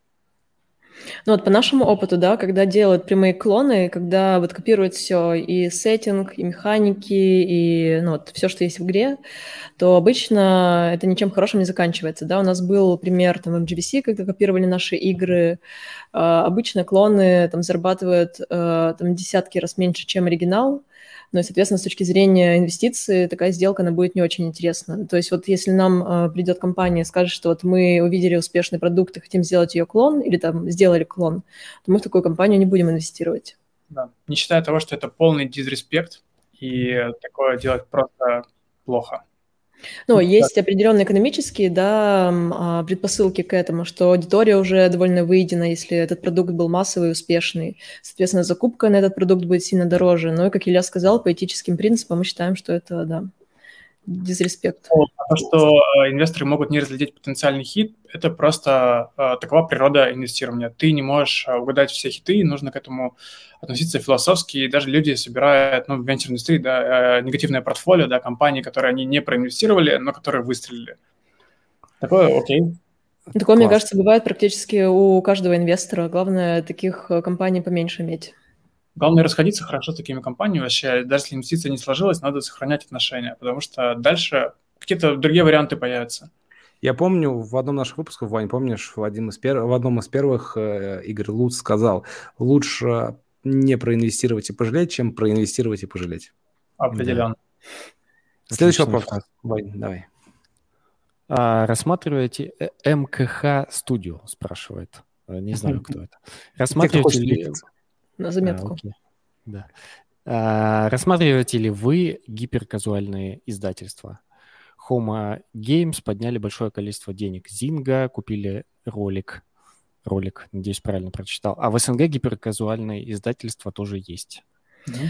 А, да, мы рассматриваем гиперказуальные издательства с точки зрения инвестиций, при этом не рассматриваем гиперказуальных разработчиков с точки зрения инвестиций, потому что если там один разработчик, но он может сделать, наверное, там порядка 10 игр, там, не знаю, 20 игр, за пару месяцев, а издательство, оно отсматривает тысячи проектов, да, и, соответственно, выборка и шансы получить хит, они гораздо выше у издательства, нежели чем у разработчика. Вот, поэтому именно гиперказуальный разработчик – это там венчур в десятой степени, поэтому а, в такие компании мы точно не инвестируем, а издательство, да, интересное, но а, у всех а, довольно похожие модели, да, мы хотим все-таки иметь э, понимание, чем они отличаются от конкурентов. То есть, может быть, у них есть какая-то инновация с точки зрения процесса, с точки зрения отбора и теста продуктов. Соответственно, они должны все-таки чем-то тоже отличаться. Uh, ну вот куда мы инвестируем, uh, связанное с гиперкэжуал разработчиками, это в гиперкэжуал разработчиков, которые хотят сделать что-то более масштабное, да, то есть это гиперкэжуал это супер uh, как бы такой парник, да, для для выращивания команд, потому что собрать команд для разработки киберкэжуал игр гораздо проще. А, проще сработаться, отработать pipeline э, всего, и дальше уже переходить на какие-то более масштабные а, процессы. Поэтому если есть э, гиперказуальные разработчики успешные, которые уже сделали какие-то клевые игры, которые хотят теперь на новую ступеньку выйти, то это вот вообще наша суперцель. А, а, в России, а, кстати, в России есть а, действительно классные hyper-casual паблишеры. И вот это тоже один из примеров, когда вроде казалось, что все схвачено, да, есть там Voodoo, есть Ketchup, а потом стали появляться Green Panda, Homo, а потом уже на этот типа тоже сложившийся рынок вышли Даки, сейчас есть Espresso, есть Хупсли, это все российские э, компании, и ну, то есть э, есть еще место, это супер такой хороший бизнес. Отлично, едем дальше. Следующий вопрос от Екатерины. В какой тип игры больше всего инвестируют? Говорят, в образовательные, это так? А я Мне бы еще добавил, нет. вы, э, конкретно ваш фонд, э, в какого типа игры инвестирует, и вот тоже вопрос про образовательные игры интересен. Мы скорее не инвестируем напрямую там, в образовательные игры, особенно там, которые связаны с образованием детей, например, да, потому что обычно ну, там а, на данном этапе все равно есть проблемы с монетизацией, да, и для вот, текущего фонда все-таки для нас это не ключевой фокус. А вот мы немножко рассказали там про наш фокус с точки зрения платформ, а если говорить про конкретные жанры, то есть у нас скорее есть такие вот красные флаги, куда мы не инвестируем, да, это гэмблинг, это adult игры, это вот гиперказуальные разработчики, которые хотят быть только гиперказуальными разработчиками, и как раз таки игры для детей. А, а с точки зрения как бы общего понимания жанров, то мы довольно ну, так широко смотрим на игры. Да, все, что может зарабатывать от миллиона в месяц, это интересно. А, если говорить про образовательные игры, а, ну вот как-то пока нету реально игр, которые...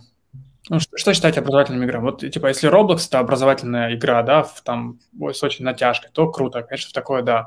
Но если это какие-то, не знаю, тренажеры памяти, э, не знаю, какие-то геймифицированные тесты, не знаю, что такое, то скорее нет, потому что это скорее не наша область экспертизы. Возможно, там и есть деньги, но мы в этом не понимаем, и главное, мы не можем помочь разработчикам вот с развитием такого продукта, поэтому наша ценность не очень велика. Но, но в целом, если отвечать конкретно на этот вопрос, то нет, э, образовательные игры не больше всего инвестируют. Скорее, меньше okay. всего. Вань, следующий вопрос. Да, Игорь спрашивает интересный вопрос. Почему на данной стадии развития рынков игровые компании первого-второго эшелон предпочитают пусть пускать в equity, а не заимствовать. У нас был классный эфир по поводу, кстати, э, венчурного займа. Mm-hmm. И есть ли такое вот в каким-то... Это Игорю помогаю выиграть книжку. Ну, на самом деле, а, оба инструмента, если мы говорим именно про венчурный долг, а, а, популяр, популярен в индустрии, да, соответственно, есть и конвертируемые займы, которые выдают стартапам, и напрямую заход в equity. Для инвесторов есть э, свои плюсы и минусы в каждом из инструментов, да, чем хорош конвертируемый займ, тем, что он все-таки возвратен, да, ты в какой-то момент, если тебе не нравится инвестиция, ты можешь потребовать деньги обратно. А, чем хорош equity, да, что ты на самом старте все-таки решаешь проблему с оценкой, и у вас есть определенные договоренности, ты понимаешь, какая у тебя доля, по какой оценке ты купил долю, и ты, соответственно, имеешь большую прозрачность перед э, твоими инвесторами. Фонд, они тоже ценят и тоже хотят понимать, э, э, сколько там за, за какую сумму денег ты приобрел, ты приобрел эту долю. Вот, соответственно, в нашем фонде мы, например, э, свободно используем оба инструмента, ну и, на мой взгляд, они, в принципе, популярны на рынке. Ну, если говорить просто привлечение займа, мне кажется, там даже не про uh, venture debt было, а просто про кредит, то когда ты берешь партнера в equity, ты получаешь реально партнера, а не просто кредитора. Да, и партнер заинтересован в, в развитии твоей компании, он участвует uh, не знаю, в борде, он участвует в вопросах развития компании, ему волнует не краткосрочное получение прибыли э, вот этого процента на, на тело долга, а долгосрочное развитие компании в течение там 5 лет, 7 лет, помощь со следующими раундами инвестиций и так далее. То есть это больше, чем просто как бы одолжить деньги в банке. Это ты берешь на, на борт реально партнера.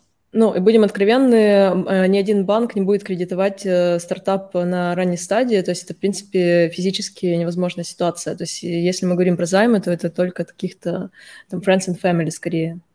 Ну да. да. Э, в играх обычно сочетание, ну, так же, как мы делаем, так же, как MGVC делает, это, это инвестиция в equity, на то, что деньги, на которые нужны на разработку, плюс кредит, кредитование маркетинга.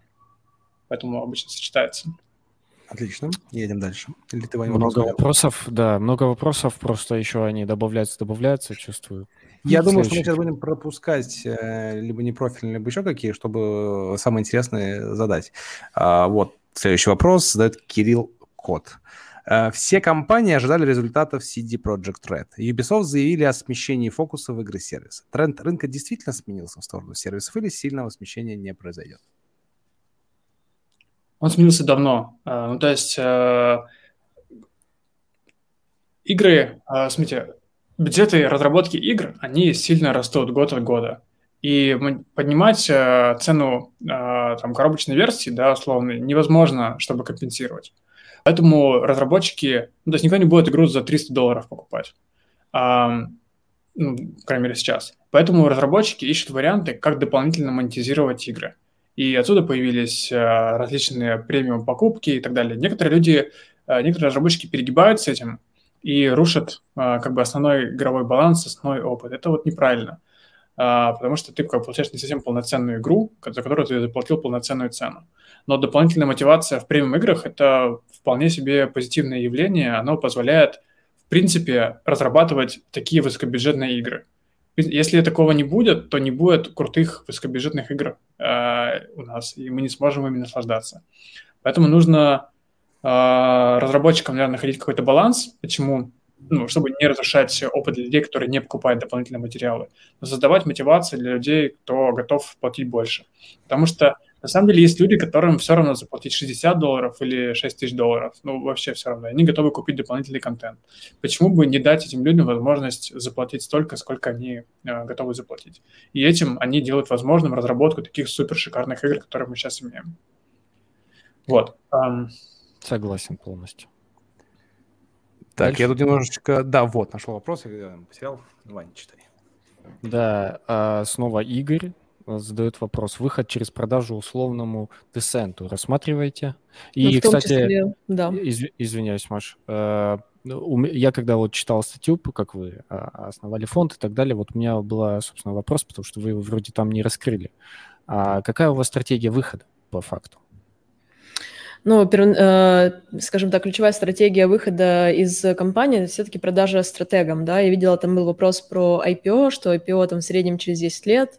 Наверное, для игр цикл меньше, да, но все-таки IPO – это такой супер редкий кейс, когда оно происходит, да, и все-таки гораздо больше каких-то обычных M&A сделок, когда там более крупная компания покупает более мелкую. То есть мы скорее для себя ну, таргетируем а, данный тип э, выхода из компании. С точки зрения стратегов мы смотрим глобально, то есть это американские компании, европейские компании, китайские компании, в том числе Tencent. То есть у нас нет каких-то ограничений. Илья, есть что добавить? А, нет, Маша все сказала, да. Кто больше предложит, кто сделает лучший offer нашим целям, то мы продадим. Ну, и нужно понимать, что там иногда не только деньги, да, играют роль, но там fit какой-то культурный, сами фаундеры, с кем им приятнее работать, потому что зачастую они будут залочены, да, и работать э, в э, компании, которая их поглотила, еще там порядка 3-5 лет. Окей. Okay. Едем дальше. Следующий вопрос снова Екатерина. Есть, вот интересный, кстати, вопрос. Есть ли какие-то особенности due diligence игровых компаний? Я думаю, их много. Ну, наверное, один из самых э, таких ключевых э, вещей в дюдиле э, игровой компании – это проверка IP, да, насколько корректно было сформировано право на интеллектуальную собственность. Потому что, конечно, как бы в любой студии, да, самый ключевой актив два ключевых актива, да, это команда и сама игра. Вот, соответственно, важно понимать, что там правильно были составлены контракты с сотрудниками, что от сотрудников права на интеллектуальную собственность перешли компании, если были какие-то перепродажи там актива, что они тоже были э, сформированы правильно, то есть вот эти вещи мы обязательно проверяем при любой инвестиции. То есть для нас это самый такой ключевой важный фактор.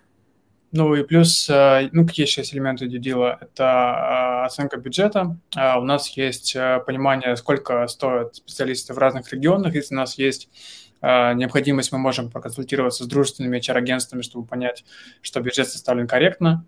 Это собеседование с всеми членами, ключевыми членами команды, чтобы понять, что они разделяют, во-первых, вижен фаундеров и обладают экспертизой и понимают, что они собираются сделать. И оценка потенциала самого концепта. Вот это как бы тот, тот ну и отсутствие... Это именно процесс отбора, да, скорее? Да. Окей. Okay. Но еще один такой момент, что мы процесс due diligence можем делать очень быстро, потому что проблемы все-таки бывают uh, очень такие типичные, да, и мы насмотрелись уже там на сотни компаний, и мы можем точечно проверять, uh, где у них потенциально могут быть проблемы. Круто. Я думаю, Ваня, мы не успеем задать все-таки все вопросы. Их действительно очень много. Возможно, с ребятами надо будет делать действительно еще один эфир. Давай еще, я думаю, вопросов там максимум три, может быть, пять. Да. Э, и э, будем подытоживать. Ну, как... На какие-то мы уже отвечали. Это, кстати, Молоток.ру из Фейсбука. А Тата Молоток.ру. Перейди, Отлично. пожалуйста. Да. Как? Морлок. Морлок, Морлок. Вот сам ты, Вань, тебе уже сколько, 83, ты не видишь? Я не вижу, у меня... Ты, просто... извинись перед Морлоком. Морлок, прости, пожалуйста, я не прав. Простой вопрос а, нормально, давай. Как много команд, кого не взяли в uh, Mail.ru Group вот в вашем том фонде за два года, возьмут в новый фонд? И почему? Ну, на самом деле, наверное, даже за 4 года, да, потому что MGVC с 2017 года существует. А, но обычно, если это хорошая, успешная студия, то э, не взяв деньги от MGVC, она, скорее всего, взяла деньги в каком-то другом месте, да, поэтому рынок, он довольно такой флюидный, активный, с постоянными какими-то изменениями, и вряд ли компания будет ждать э, там, два года, когда э, какой-то вечерный фонд э, будет основан. Я думаю, что, возможно, какие-то пересечения, когда мы будем возвращаться к нашему старому пайплайну, но это абсолютно не обязательно. Uh, я, да, согласен. Следующий вопрос. Я пропустил пачку вопросов, потому что мы на них уже действительно ответили в выпуске. Следующий вопрос такой. А, Михаил спрашивает, какие mm-hmm. мультипликаторы применяют к, мобильно, к мобильной студии? Отличный вопрос. Ну, обычно мультипликаторы к мобильным студиям выше, чем к PC и консольным студиям. А, тут есть несколько дополнительных факторов, которые влияют на мультипликаторы, например, скорость роста, да, чем выше скорость роста, тем выше мультипликаторы. Но вот если брать усредненно, да, то если говорить про мультипликатор к EBD, это от 15 до 20x, если э, к выручке, то это там, от 5 до 7x.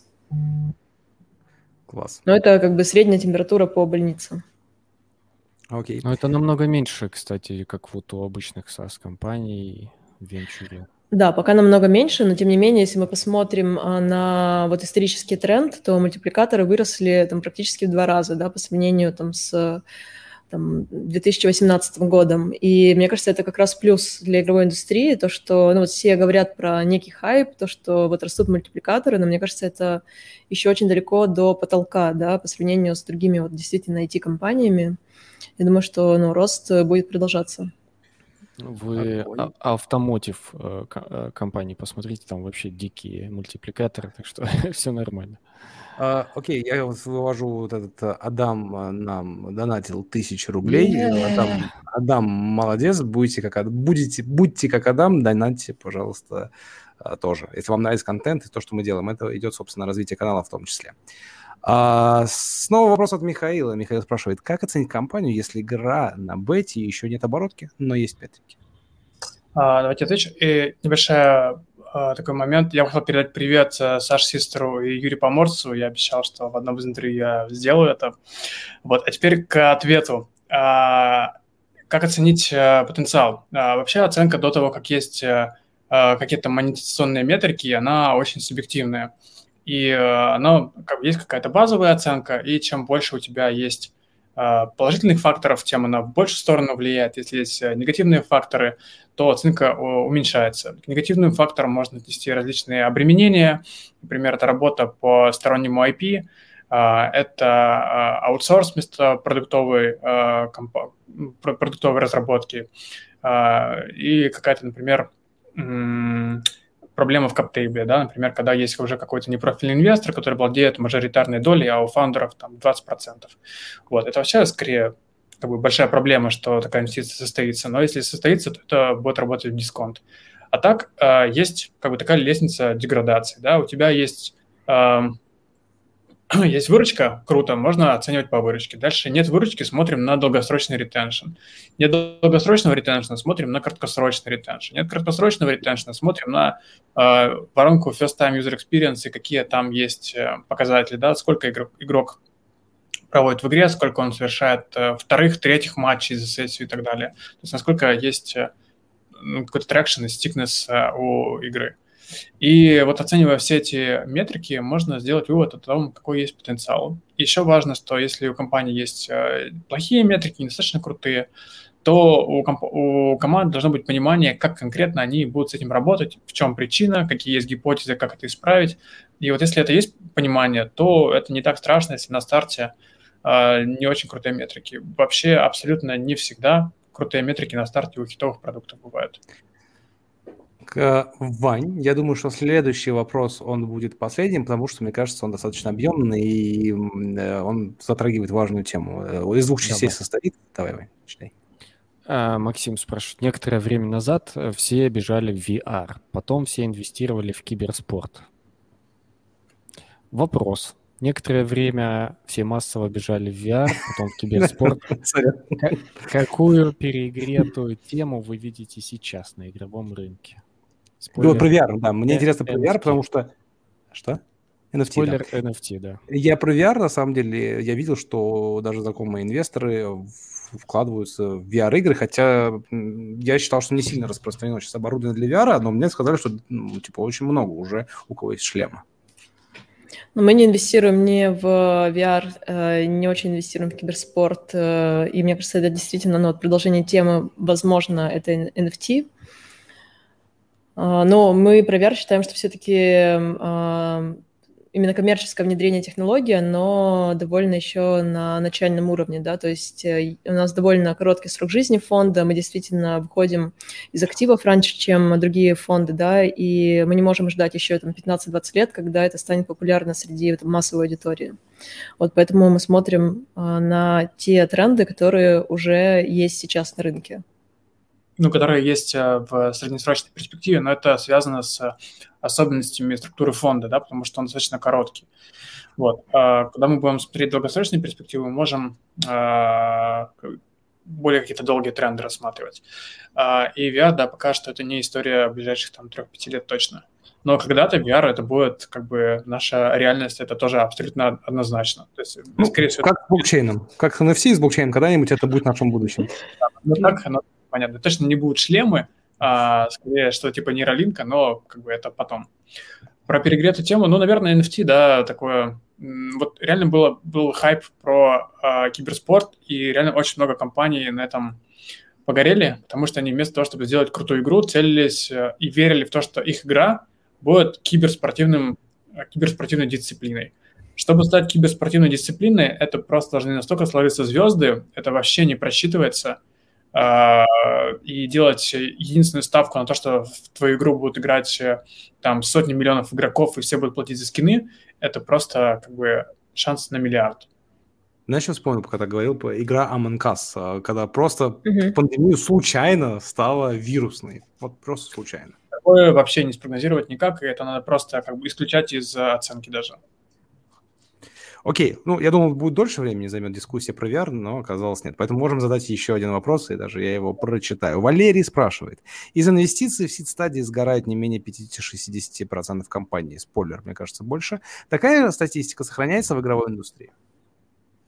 Ну да, мне кажется, что в обычном венчурном фонде там а, одна сделка из десяти вытаскивает весь фонд. А, в игровой индустрии, мне кажется, меньше а, fail rate. А, вот если говорить там про фонд э, MGVC, да, наше предыдущее место работы, где мы можем иметь какую-то статистику с точки зрения там, успешных и неуспешных студий. Вот, например, там, из 35 проинвестированных у нас было 6 студий консолидировано, выкуплено Mail.ru, соответственно, мы считаем это как бы внутренний экзит и такой успех. Вот, соответственно, обычно, мне кажется, этот показатель VC, он ниже. Ну, и с точки зрения банкротства и неуспехов, в MGVC таких компаний тоже было там, ну, буквально несколько штук. Ну да, то есть, э, с одной стороны, кажется, что должно быть так же, но вот наш э, опыт фактически говорит о гораздо более позитивных э, результатах. А, круто. Следующий э, прилетел, собственно, донат от Адама. Говорит, давайте еще выпуски про игры. Адам, хочешь, каждый день будем делать выпуски про игры? Много есть кого пригласить. Я думаю, что и ребята готовы говорить об играх бесконечно. Поэтому, фуф, я с удовольствием. Ребята, вы как, ты, кстати? Ты так сказал, ты у меня бы спросил. Слушай, а ты что, против, что ли, я не пойму? Каждый Нам день. делиться донатами. Что? Да, да, да. Нам придется делиться донатами, если мы так продолжим на регулярной основе. У нас еще куча гостей есть. Что начали? А, не, на самом деле, на самом деле, я думаю, мы будем делать еще выпуски про игры, потому что мне эта индустрия очень интересна. Вань, я думаю, тебе тоже она интересна, и поэтому а, мы в любом еще сделаем. Окей, я думаю, что все вопросов хватит. А, давайте, ребят, вам что-то запомнилось из вопроса, который сказали, блин, вот все, это можно, э, это отдать книгу за этот вопрос. А, ну, мне понравилось два вопроса. А, мне понравилось про какая сейчас перегретая тема, потому что это меня заставило задуматься, да, что такое сейчас реально по аналогии с VR а, и киберспортом. И мне понравился, почему, ну, различие между э, займом и инвестициями. Потому что это реально принципиальный вопрос. Круто. Нужно одну выбрать. Если одну, то я голосую за перегретую тему. Мне кажется, действительно, ну, если вы хотите, если вы, да, можете две книги подарить, давайте две, два выберем. Давайте две книги подарим. Класс. У нас двое, тем более. А, Максим а, Николаев с вопросом про перегретую тему. EVR, Максим, поздравляем тебя с победой. Напиши мне либо Ивану в Facebook, в Telegram, напиши свой адрес, и тебе, собственно, отправим книгу. А второй вопрос был про займ. Это где-то был в самом начале, если я не ошибаюсь. Мне кажется, в середине. В середине, Серега. А где здесь середина? А, посередине. Спасибо, Вань. Ты, я, я, я теперь понимаю, почему я с тобой работаю. Ты прям рассказываешь мне четко. А, так, так, так. Про equity я помню, помню. А, про нет, был, да, про венчурный займ был вопрос, про займ и про... Вот. Я не могу найти. О, Игорь. Угу. Игорь Сазонов, также поздравляем тебя с победой. Напиши мне либо Ивану в личку свой адрес, и мы, э, спикер, отправят тебе э, книгу. Поздравляю всем, ребят. А, все, я думаю, что э, это был очень клевый мне лично эфир понравился, короче, если так говорить. Я с удовольствием буду говорить на эту тему еще. Ребят, э, если э, есть что сказать напоследок, подытожить, э, пожелать что-то инвесторам, пожелать что-то ребятам, которые делают стартапы игровые, welcome, самое время это сделать. Я хотел сказать, наверное, что вот в сообществе игроков немножко есть такой скепсис к российской игровой индустрии, что когда у нас будут свои там ведьмаки, свой GTA и так далее, ребят, ну, все движется к этому. У нас, на самом деле, а, разработчики давно уже в России работают над крупными франшизами. Единственное, что не было компании полного цикла, которая создает свой IP. А, большая часть контента и для Dragon Age, для GTA, Need for Speed, все делается в СНГ. И нам осталось найти людей, которые готовы драйвить э, разработку и придумывать идеи, и, и организовывать компании. Для этого есть куча инструментов а, для разработки, есть капитал, разный на выбор. Хотите от стратегов, хотите от венчурных фондов. Так что сейчас а, самое время делать свою игровую компанию и делать своего ведьмака. Никаких барьеров нет. Ну, я просто скажу может... спасибо всем за интересную дискуссию, за классные вопросы. Реально было интересно на них отвечать, и полтора часа там, нашего эфира они пролетели незаметно. Так что спасибо Сергею и Ване за организацию. Были рады быть вашими гостями. Круто. Да, Огромное спасибо, что вы пришли к нам. Я думаю, что мы еще сделаем в ближайшее время эфиры. Спасибо всем, кто сегодня нас смотрел.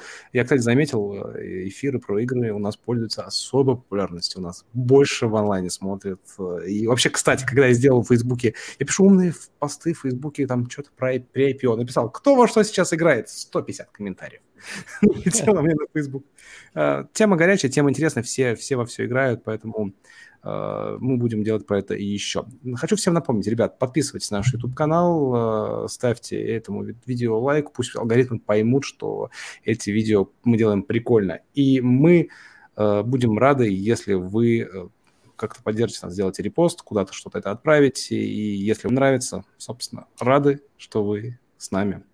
А Всем гостей просим не разбегаться, и сейчас будет заставка и, и закат. И мы завершаем эфир. Все, всем пока, огромное спасибо за сегодняшний эфир.